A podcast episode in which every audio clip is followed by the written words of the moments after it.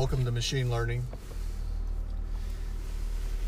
You know, I uh, I was actually pretty excited yesterday. Uh, again, looking at uh, that wind, um, I started thinking about how it was really a time series problem. So there's basically three coefficients that you have: uh, relative humidity, uh, temperature, and the wind speed. And there were other things like dew point and max temperature, max wind, min wind, min temperature, things like that, where you could get some variance. Um, but uh, I started thinking about it, and I wanted to see if there was a correlation between relative humidity and uh, temperature and the resulting wind speed. And so when I started thinking about that, I realized it was a multivariant regression problem. And uh, so I uh, I wanted to see, I did, did some checks to see if there was some correlation on the uh, two variables uh, between relative humidity and temperature, if they were correlated. And I really couldn't see. I I, there, there, I, I plotted them out uh, and uh, looked to see if there was any correlation. It didn't really seem like there was, um, because sometimes you had high temperature and low humidity, but as the temperature went up, the humidity and the temperature seemed to come, uh, the humidity seemed to decrease as the temperature got hotter.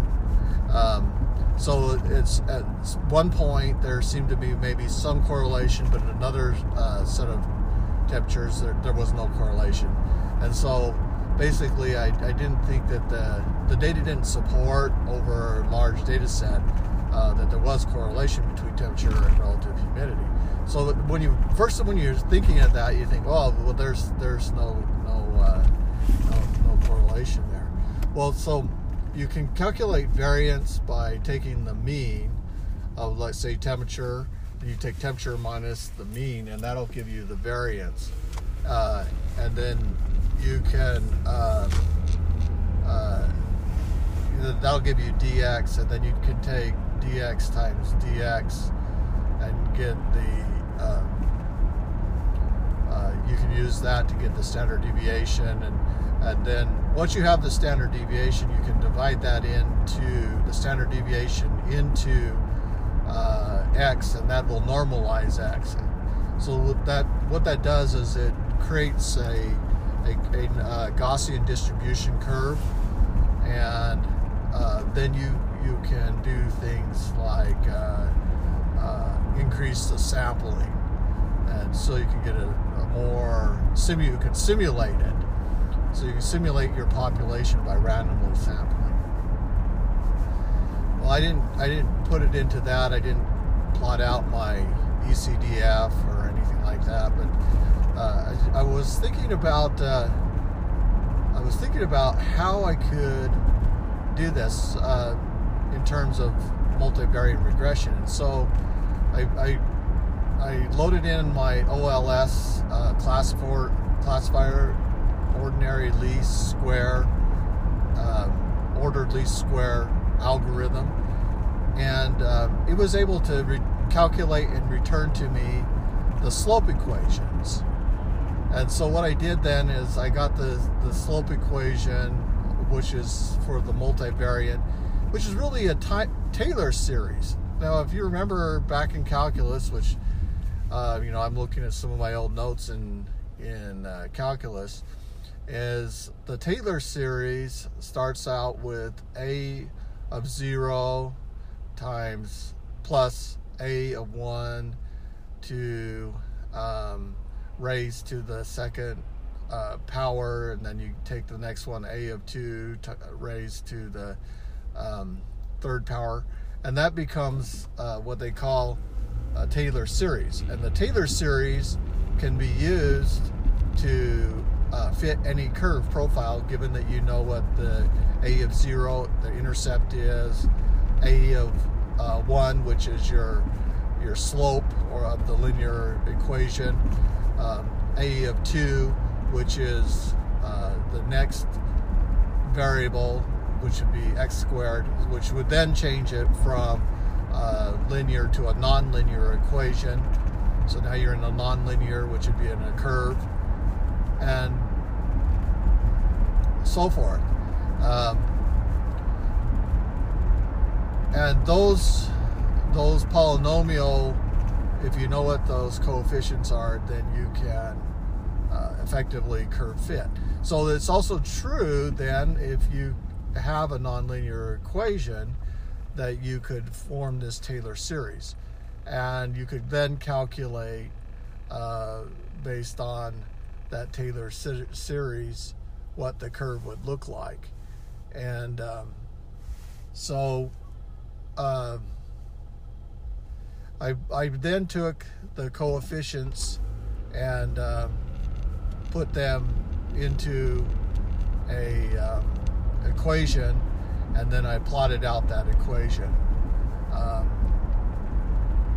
and was able to see that uh, the uh, that the as the temperature was increasing and the humidity was um, decreased, there, so there was higher humidity, then the wind speeds slowed down. And I could see that from uh, the graphs. I created a bunch of graphs based on, on that slope equation, and then fed in the, the values for those coefficients to see what the curve would look like. And uh, was able to see that, um, that the coefficients resulted in a, a curve. Um, and so The, it fits the Taylor series definition that they can fit any curve. So, um, and that's, uh, so even though the data didn't correlate, it still was interesting. In other words, uh, temperature and relative humidity didn't correlate.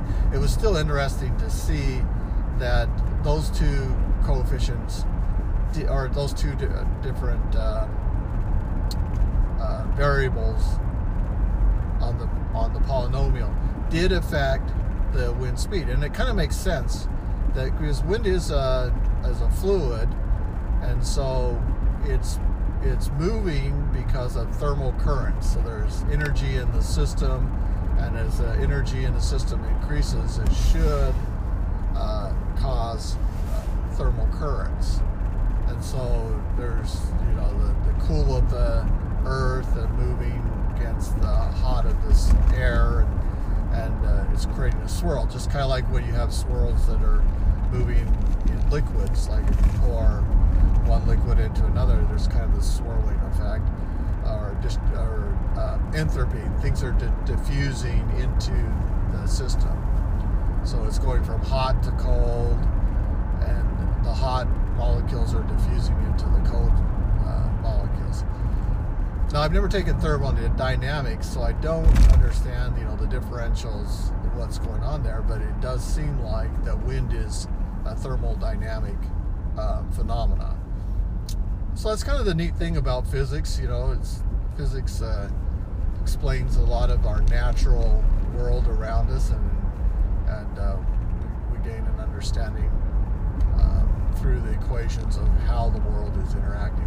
I remember when I was in uh, college and I was taking a physics course, and I'd, we got to talking about uh, friction coefficients, and and then you had a, a diagram where you they showed you an angle of incline, and then you had something pushing against uh, um, that object, and it was generating a force, and you calculated how much force that it was generating Uh, up the incline, incline how much more force was required, and then you had a coefficient, friction coefficient, to, to see um, what your velocity was.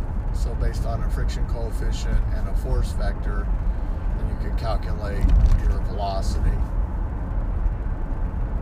as you moved over, moved that object over the surface. And I, I thought that was really interesting. Uh, you know. Uh, and then we did conservation of energy and conservation of momentum. I saw some of those universal laws that Newton had described, and um, for me it was the first time I had seen how equations actually relate to real life.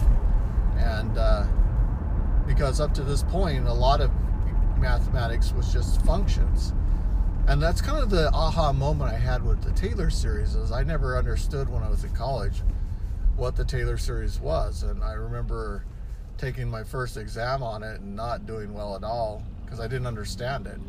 And so I went into the professor and talked to him, and uh, he uh,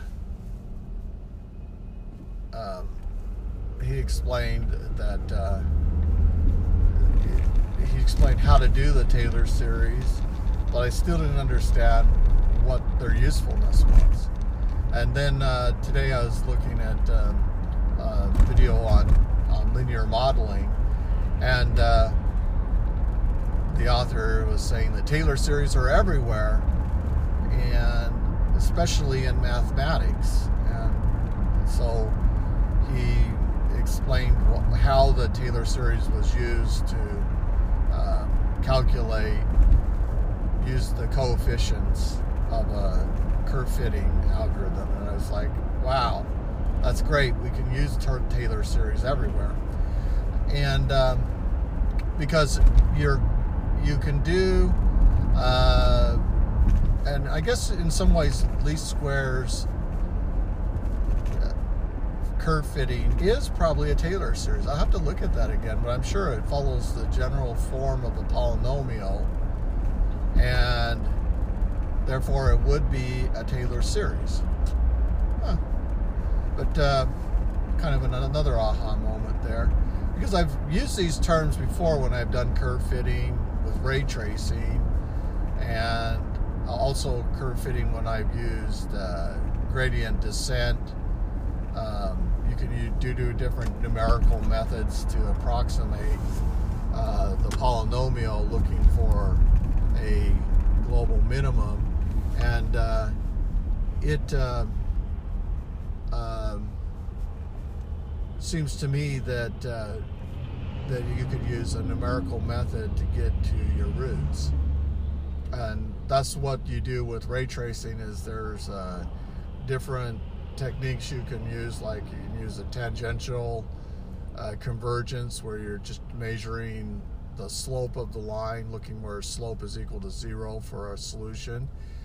Or you can do secant, and, and then you can do differential equations where you're looking at acceleration, where velocity is how fast things are changing, and then you want to get to acceleration equal to zero, and that's your local min.